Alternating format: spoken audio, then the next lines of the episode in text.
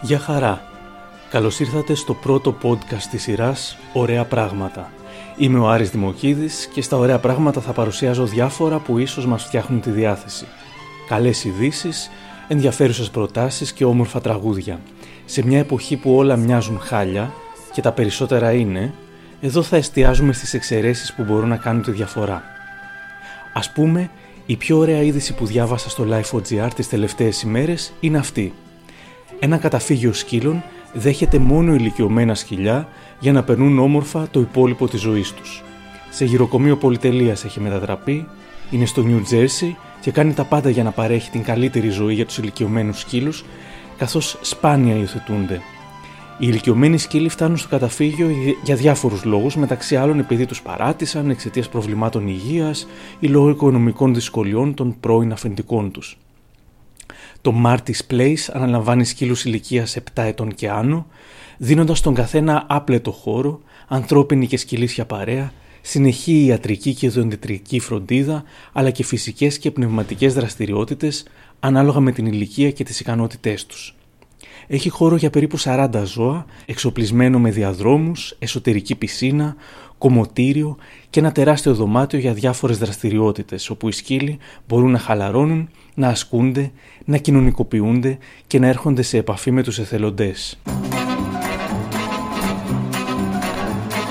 Sunshine, lollipops and rainbows Everything that's wonderful is what I feel when we're together Brighter than a lucky penny When you're near the rain goes, disappears dear And I feel so fine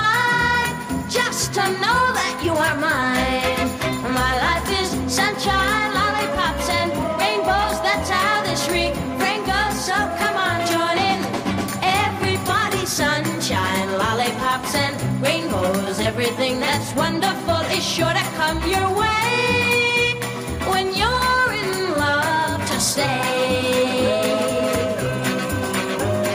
Sunshine, lollipops and rainbows Everything that's wonderful is what I feel. Oh, when we're together Brighter than a lucky penny When you're near. The rain goes, disappears near And I feel so fine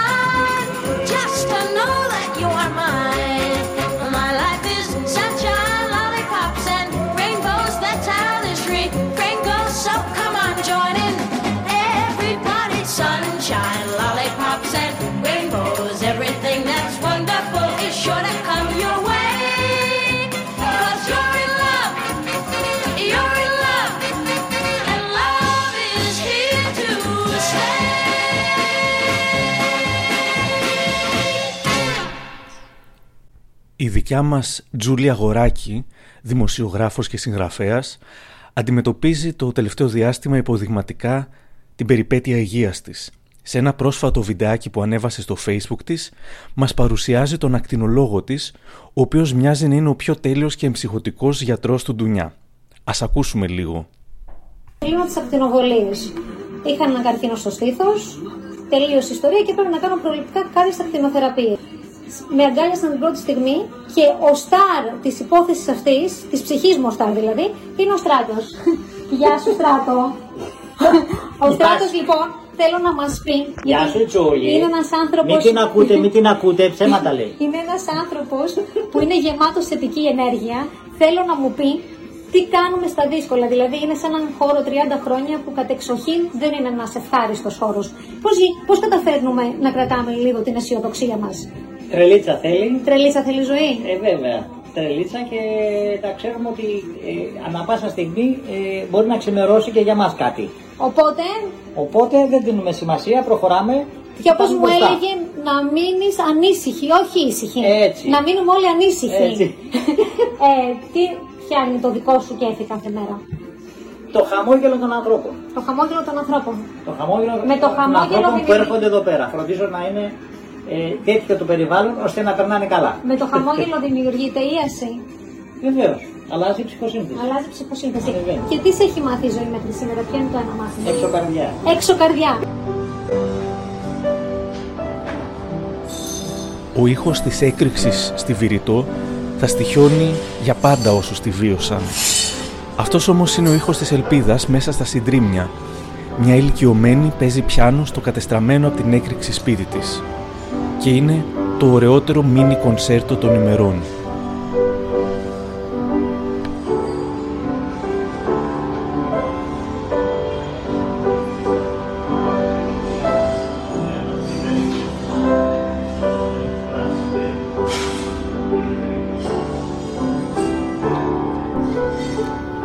Στην καθημερινή μου στήλη στο ίντερνετ, στα 45 μικροπράγματα, ζήτησα από τους αναγνώστες μια μέρα να μοιραστούν μαζί μας τα πιο αστεία πράγματα που έχουν πει τα παιδιά τους.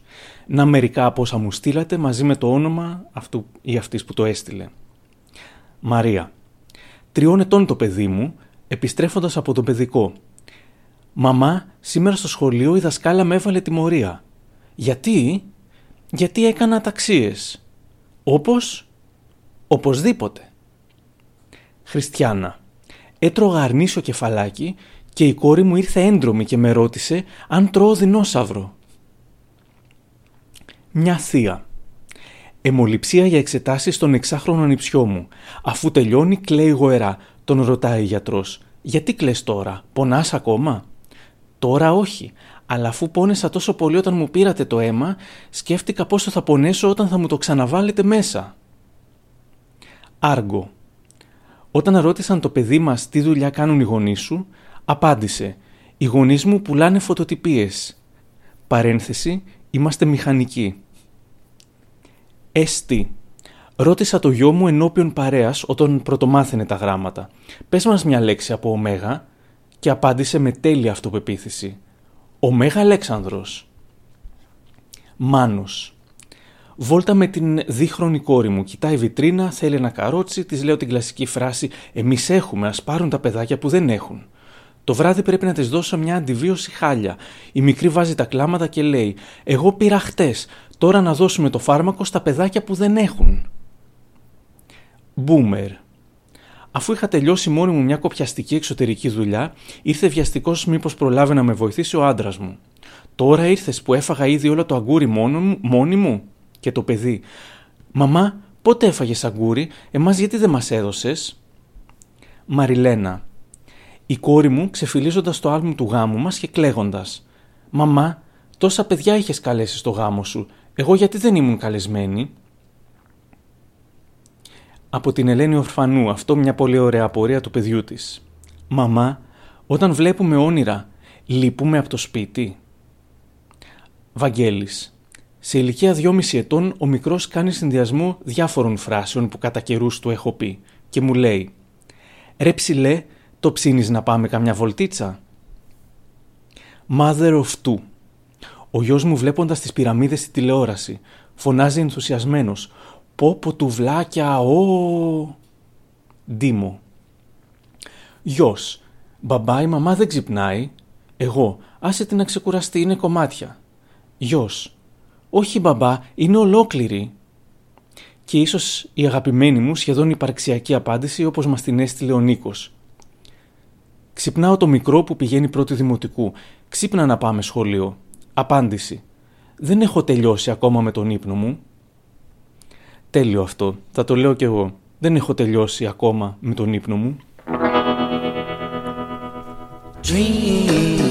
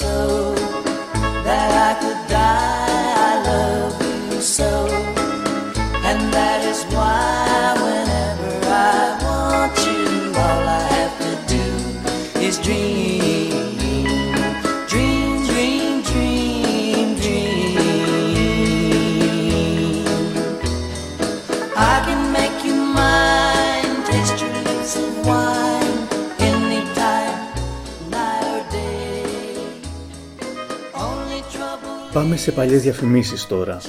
Ξαναθυμήθηκα την κολόνια Μυρτό όταν ένας βουλευτής είπε σχετικά με τον κορονοϊό πως αν μας έχει τελειώσει το αντισηπτικό, τότε μπορούμε να πλύνουμε τα χέρια μας ακόμα και με μια απλή κολόνια Μυρτό. Δεν σχολιάζω τη συμβουλή, ιδέα δεν έχω αν είναι καλή, όμως θυμήθηκα τα ωραία τραγουδάκια στις διαφημίσεις Μυρτό. Να δύο από τα jingles. Το πρώτο έχει χάλια ήχο, αλλά νομίζω ότι αξίζει.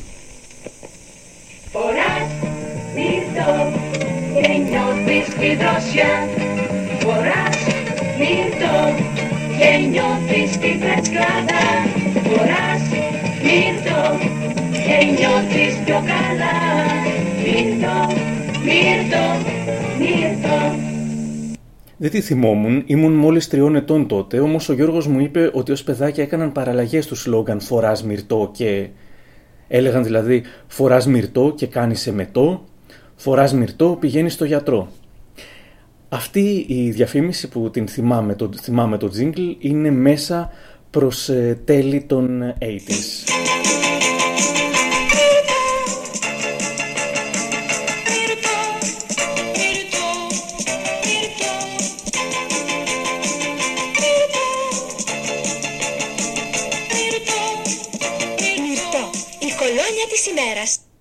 Και μιας και είμαστε εδώ, ας ακούσουμε και το ανταγωνιστικό προϊόν, την κολόνια Τόσκα.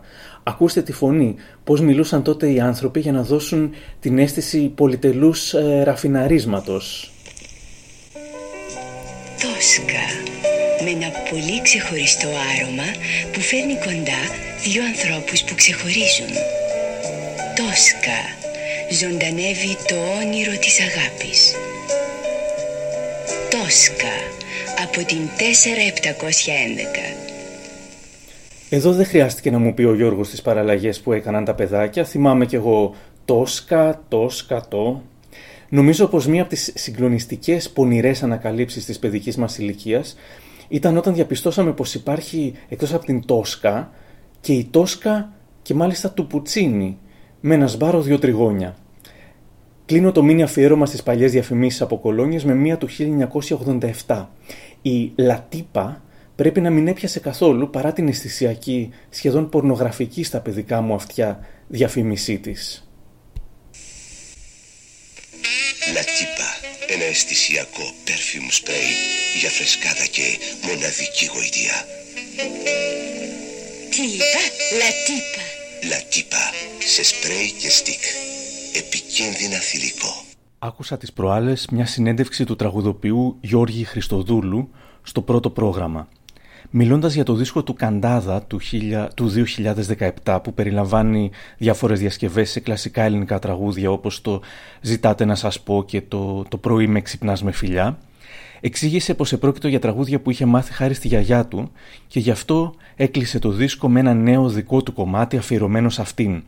Τότε ήταν που είπε κάτι που με εντυπωσίασε – επειδή νοιάζεται πολύ για τη γιαγιά του, που είναι σήμερα 97 ετών και με την οποία μιλάει καθημερινά και συναντιέται από κοντά τουλάχιστον μια φορά την εβδομάδα, όλους τους τελευταίους χειμώνες κυκλοφορούσε με μάσκα, και προ-κορονοϊού δηλαδή, για να προστατευτεί ώστε να την προστατεύει και αυτήν. Ήμουν πάντα ο μόνος που φορούσε μάσκα π.χ. στο λεωφορείο, είπε, και όλοι με κοίταζαν κάπως περίεργα, αλλά δεν με πείραζε καθόλου. Δηλαδή, χειμώνες ολόκληρους πρόσεχε και στον κοιτούσαν οι άλλοι σαν εξωγήινοι. Αυτό, αγαπητοί ακροατές, λέγεται αγάπη. Τη στιγμή που τώρα, εν μέσω φωνικής πανδημίας, κάποιοι γκρινιάζουν αν πρέπει να βάλουν μάσκα και συνήθως, αν τη βάλουν, τη βάζουν λάθος απλά για να γλιτώσουν το πρόστιμο. Α ακούσουμε και το πανέμορφο τραγούδι που της χάρισε. Λέγεται Καντάδα για τη γιαγιά μου.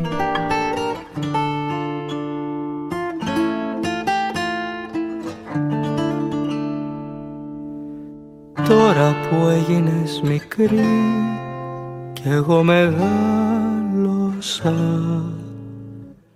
Μέσα στη μνήμη μας χωρέσανε δυο θάλασσες τραγούδια. Στις προσδοκίες σου σιγά σιγά σκαρφάλωσα. Μέσα από δρόμους όλο αγκάθια και λουλούδια. Το τραγούδι αυτό είναι για σένα γιαγιά το είχα κρύψει βαθιά στην ψυχή μου. Όταν είπες γλυκά του παιδιού μου ο γιος είναι δύο φορές το παιδί μου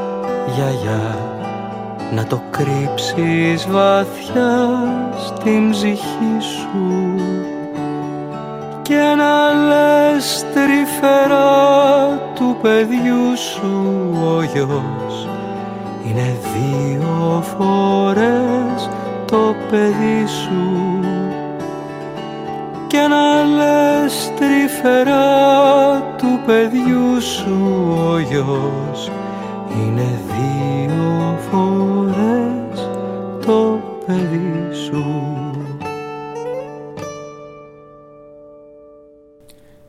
Η ωραία ανάρτηση των ημερών από τον τραγουδοποιό Στάθη Δρογόση, καθώς συνάδελφοί του, από τον Παντελή Θαλασσινό και τον Μιχάλη Δέλτα μέχρι τον Γρηγόρη Πετράκο του Fame Story, εκπλήσουν δυσάρεστα με επικίνδυνες αναρτήσεις τους σχετικά με τον κορονοϊό. Πιστεύω, λέει ο Δρογόσης, ότι αυτούς τους δύσκολους καιρούς οι καλλιτέχνες, ιδίως αυτοί που έχουν μεγάλο κοινό, θα πρέπει με μεγάλη υπευθυνότητα να διατυπώνουν απόψεις για τον COVID. Δεν είμαι υπέρ της λογοκρισίας, αλλά είναι εξωφρενικό να δίνει μια μάχη όλος ο πλανήτης εναντίον μιας ύπουλη και θανατηφόρας ασθένειας και κάποιοι που απλά τραγουδούν καλά ή γράφουν όμορφα τραγούδια να εκφράζουν συνωμοσιολογικές και ψεκασμένες απόψεις. Όπως είπε και η Ανδριάνα Μπάμπαλη, οι συνάδελφοι που είναι ενάντια στη χρήση μάσκας και που αρνούνται την ύπαρξη του ιού, στην ουσία είναι ενάντια και στις συναυλίες και στην επανέναρξη της δουλειάς μας. Δεν γίνεται άλλο. Παίξτε την κιθάρα σας και τα τραγούδια σας και αφήστε τους επιστήμονες να κάνουν τη δουλειά τους. Καλλιτέχνης που δεν σέβεται την ανθρώπινη ζωή δεν είναι καλλιτέχνης. Είναι απλά ένας απογοητευμένος νάρκισο. Αυτά έγραψε ο Δρογόσης και ένας καλλιτέχνης που σεβόταν την ανθρώπινη ζωή έφυγε πρόσφατα στα 65 μόλις χρόνια του. Μιλάω για τον Αγάθωνα. Πόσο όμορφο και τιμητικό ήταν αυτό που έγινε μετά στα social media. Ξεκίνησε με τη δημοσιογράφο Εύα Κουσιοπούλου, που αποχαιρετώντας τον θυμήθηκε πως προφανώς σε αντίθεση με αρκετούς συναδέλφους του, δεχόταν πάντοτε να παίξει εντελώς δωρεάν όπου του ζητούσαν, αρκεί να ήταν για πραγματικά καλό σκοπό. Γράφει. Γεια σας, είμαι η Εύα από την Εθελοντική Εργασία Θεσσαλονίκης. Θα παίξετε στη σχολή τυφλών για τα παιδιά με αναπηρία. Και πιο μετά, Γεια σου, είμαι η Εύα, χωρίς άλλες εξηγήσεις. Έλεγε πάντα ναι, χωρίς δεύτερη σκέψη. Εσύ είσαι ροκού, αλλά είναι ο σκοπός καλός, γελούσε κάτω από τα μουστάκια του. Από την ε, τελευταία φορά που τον άκουσα ήταν μαζί με τους Κόζα Μόστρα, όταν του ζήτησαν να παίξουν έξω από την κλειστή ΕΡΤ 3.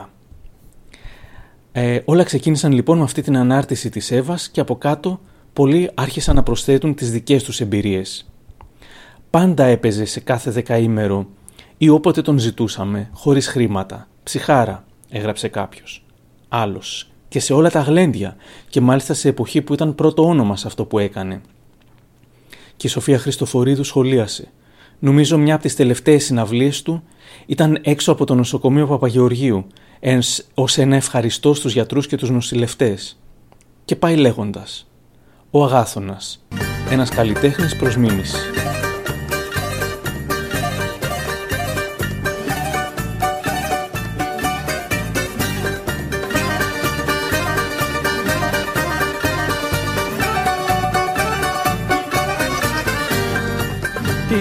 Απόψε λαϊκά να τα κερδίσω τα λεφτά.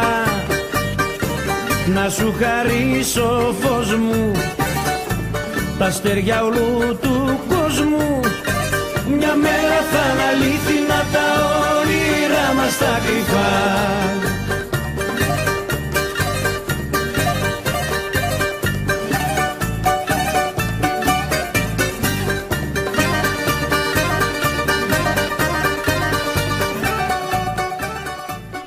Και τώρα μια ωραία πρόταση για την καταπολέμηση του άγχους. Το συνειδητό περπάτημα από το One Breath που ασχολείται με τα ωφέλη στην υγεία μιας ζωής με επίγνωση. Περιπατητικός διαλογισμός λοιπόν. Το καλοκαίρι είναι ευκαιρία να βάλουμε λίγη περισσότερη κίνηση στην καθημερινότητά μας. Πρόσφατες έρευνες από το Πανεπιστήμιο Penn State στη ΣΥΠΑ, γεια σου Λένα, έδειξαν ότι η συνειδητή κίνηση βοηθά στη διαχείριση και τη μείωση του άγχους Είτε βρεθείτε στη θάλασσα είτε στο βουνό μπορείτε να εξασκηθείτε στο διαλογισμό περπατήματος. Να πώς. Επιλέξτε μια σύντομη ευθεία διαδρομή μήκους περίπου 10 με 15 βημάτων. Εξασκηθείτε χωρίς παπούτσια. Η άμεση επαφή με τη γη στο χώμα, την άμμο, το χορτάρι, εξουδετερώνει τις ελεύθερες ρίζες στον οργανισμό, ηρεμεί τη διάθεση και βελτιώνει τον ύπνο. Τα χέρια να βρίσκονται δίπλα στο σώμα ή να είναι πλεγμένα μπροστά ή πίσω στην πλάτη. Το βλέμμα είναι ήπιο και χαμηλωμένο.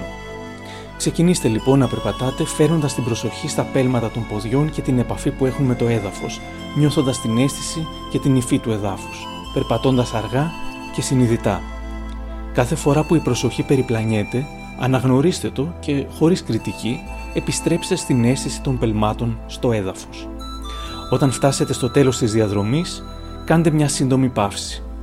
Αναγνωρίστε τη διαφορά στην αίσθηση του σώματος όταν είναι ακίνητο, νιώστε τα πόδια σας στο έδαφος και όταν είστε έτοιμοι γυρίστε προς την άλλη κατεύθυνση. Τι μπορείτε να ανακαλύψετε για το σώμα που κινείτε, πώς είναι να περπατάτε με παρουσία νιώθοντας το κάθε βήμα σαν να αγκαλιάζει τη γη, δοκιμάστε το.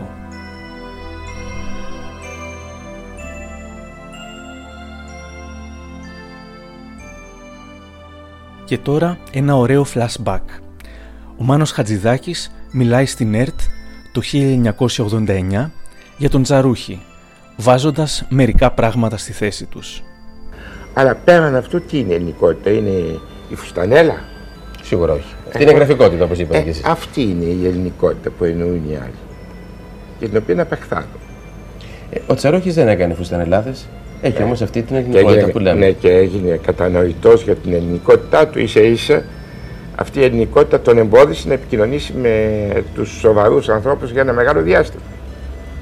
Πού βρίσκεται νομίζετε η μεγάλη επιτυχία του τα τελευταία χρόνια; Δεν έχει μεγάλη επιτυχία, μεγαλύτερη επιτυχία από έναν ζωγράφο που δεν ξέρουν οι άνθρωποι. Απλούστατα τον έμαθαν. Έμαθαν την ύπαρξή του. Δεν επικοινώνησαν με τη ζωγραφική του. Με τη ζωγραφική του επικοινωνούν οι λίγοι που επικοινωνούν και με τη ζωγραφική του οποιοδήποτε καλού ζωγράφου. Ο κόσμος ξέρει το όνομα Τσαρούχη, λιγάκι σκανδαλοθυρικά θα έλεγα. Λυπάμαι. Αλλά σε αυτό φταίνει η δημοσιογραφία και οι εφημερίδες. Φτάσα στο σημείο να αναφέρουν κάθε κουβέντα που έλεγε ο Τσαρούχης σαν μια κουβέντα έξυπνη. Ο Τσαρούχης δεν ήταν έξυπνος. Δεν ήταν. Ήταν αληθινός. Δεν έλεγε εξυπνάδες, δεν ήταν γραφικός. Τον κάναμε γραφικός ένα διάστημα. Ο κόσμος γνώρισε την γραφικότητα του Τσαρούχη. Δεν γνώρισε την αξία του Τσαρούχη. Για ρωτήστε έναν που ξέρει το όνομα Τσαρούχης, τι έχει κάνει ο Τσαρούχης και δεν θα ξέρει να σου πει τίποτα. Δηλαδή ήταν ένας ζωγράφος ο οποίος ήταν ιδιότυπος και έλεγε ξυπνάδος. Λυπάμαι, αυτή είναι η φήμη. Μια ακόμα ωραία είδηση. Πρόταση γάμου στο βυθό της Αλονίσου. Σε βάθος τριών μέτρων είπε το ναι η μέλου ανήφη. Λίγες μέρες μετά τα εγγένεια του πρώτου υποβρύχιου μουσείου στην Ελλάδα που άνοιξε τις υδάτινες πύλες του στην Αλόνισο, ήρθε και μια θεαματική πρόταση γάμου στο βυθό του νησιού. Πραγματοποιήθηκε στο νησί με τη συγκατάθεση του Δημάρχου και τη συνδρομή της Προέδρου της Επιτροπής Τουρισμού του νησιού, η οποία οργάνωσε σε συνεννόηση με το καταδυτικό κέντρο το εγχείρημα. Και σε βάθος τριών μέτρων η μέλους Ανήφη έγνεψε το ναι και στη συνέχεια ο σύντροφός της της πέρασε το δαχτυλίδι. Η ώρα η καλή Κάτι ενδιαφέρον τώρα για όσους είμαστε ψιλοεθισμένοι στα παιχνίδια στο κινητό τύπου Frozen Mania και Hungry Babies και οτιδήποτε. Από το βιβλίο OMG Stories, 45 πραγματικές ιστορίες που προκαλούν φρενίτιδα, του Θεόδωρου Καρασάβα. Το ήξερες ότι το τέτρις κάνει καλό στο άγχος και την ψυχική σου υγεία γενικότερα; Ναι, το τέτρις γιατρεύει. Σύμφωνα με επιστημονική έρευνα, παίζοντας κάποιος τέτρις, μπορεί να αποφύγει τη διαταραχή μετατραυματικού στρες μετά από κάποιο ατύχημα που μπορεί να είχε. Η ερευνητική ομάδα της Ιατρικής Σχολής του Πανεπιστημίου Καρολίνσκα στη Σουηδία διενέργησε μια επιστημονική μελέτη σε άτομα που γλίτωσαν το τομάρι τους, φθηνά, από τροχαία ατυχήματα. Όσοι πρόλαβαν και έπαιξαν τέτρις αμέσως μετά τη μεταφορά τους στο νοσοκομείο, παρουσίασαν πολύ λιγότερες τρομακτικές αναμνήσεις από το ατύχημα στη διάρκεια ανάρρωσής τους.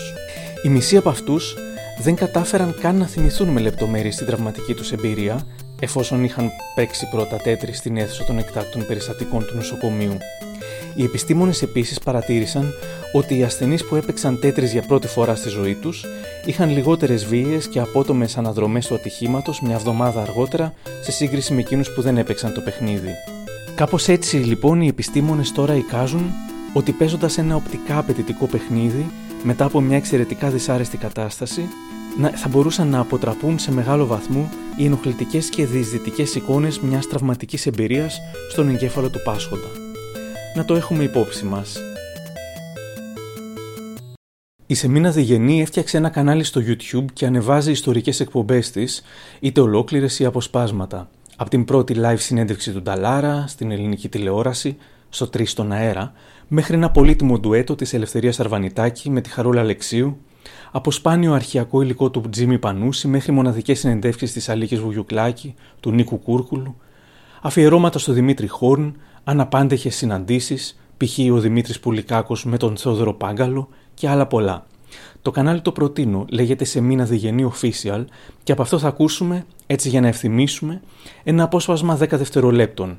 Την ατάκα της Μιμής Δενήσης στην ερώτηση αν πιστεύει ότι είναι πολύ καλή ηθοποιός.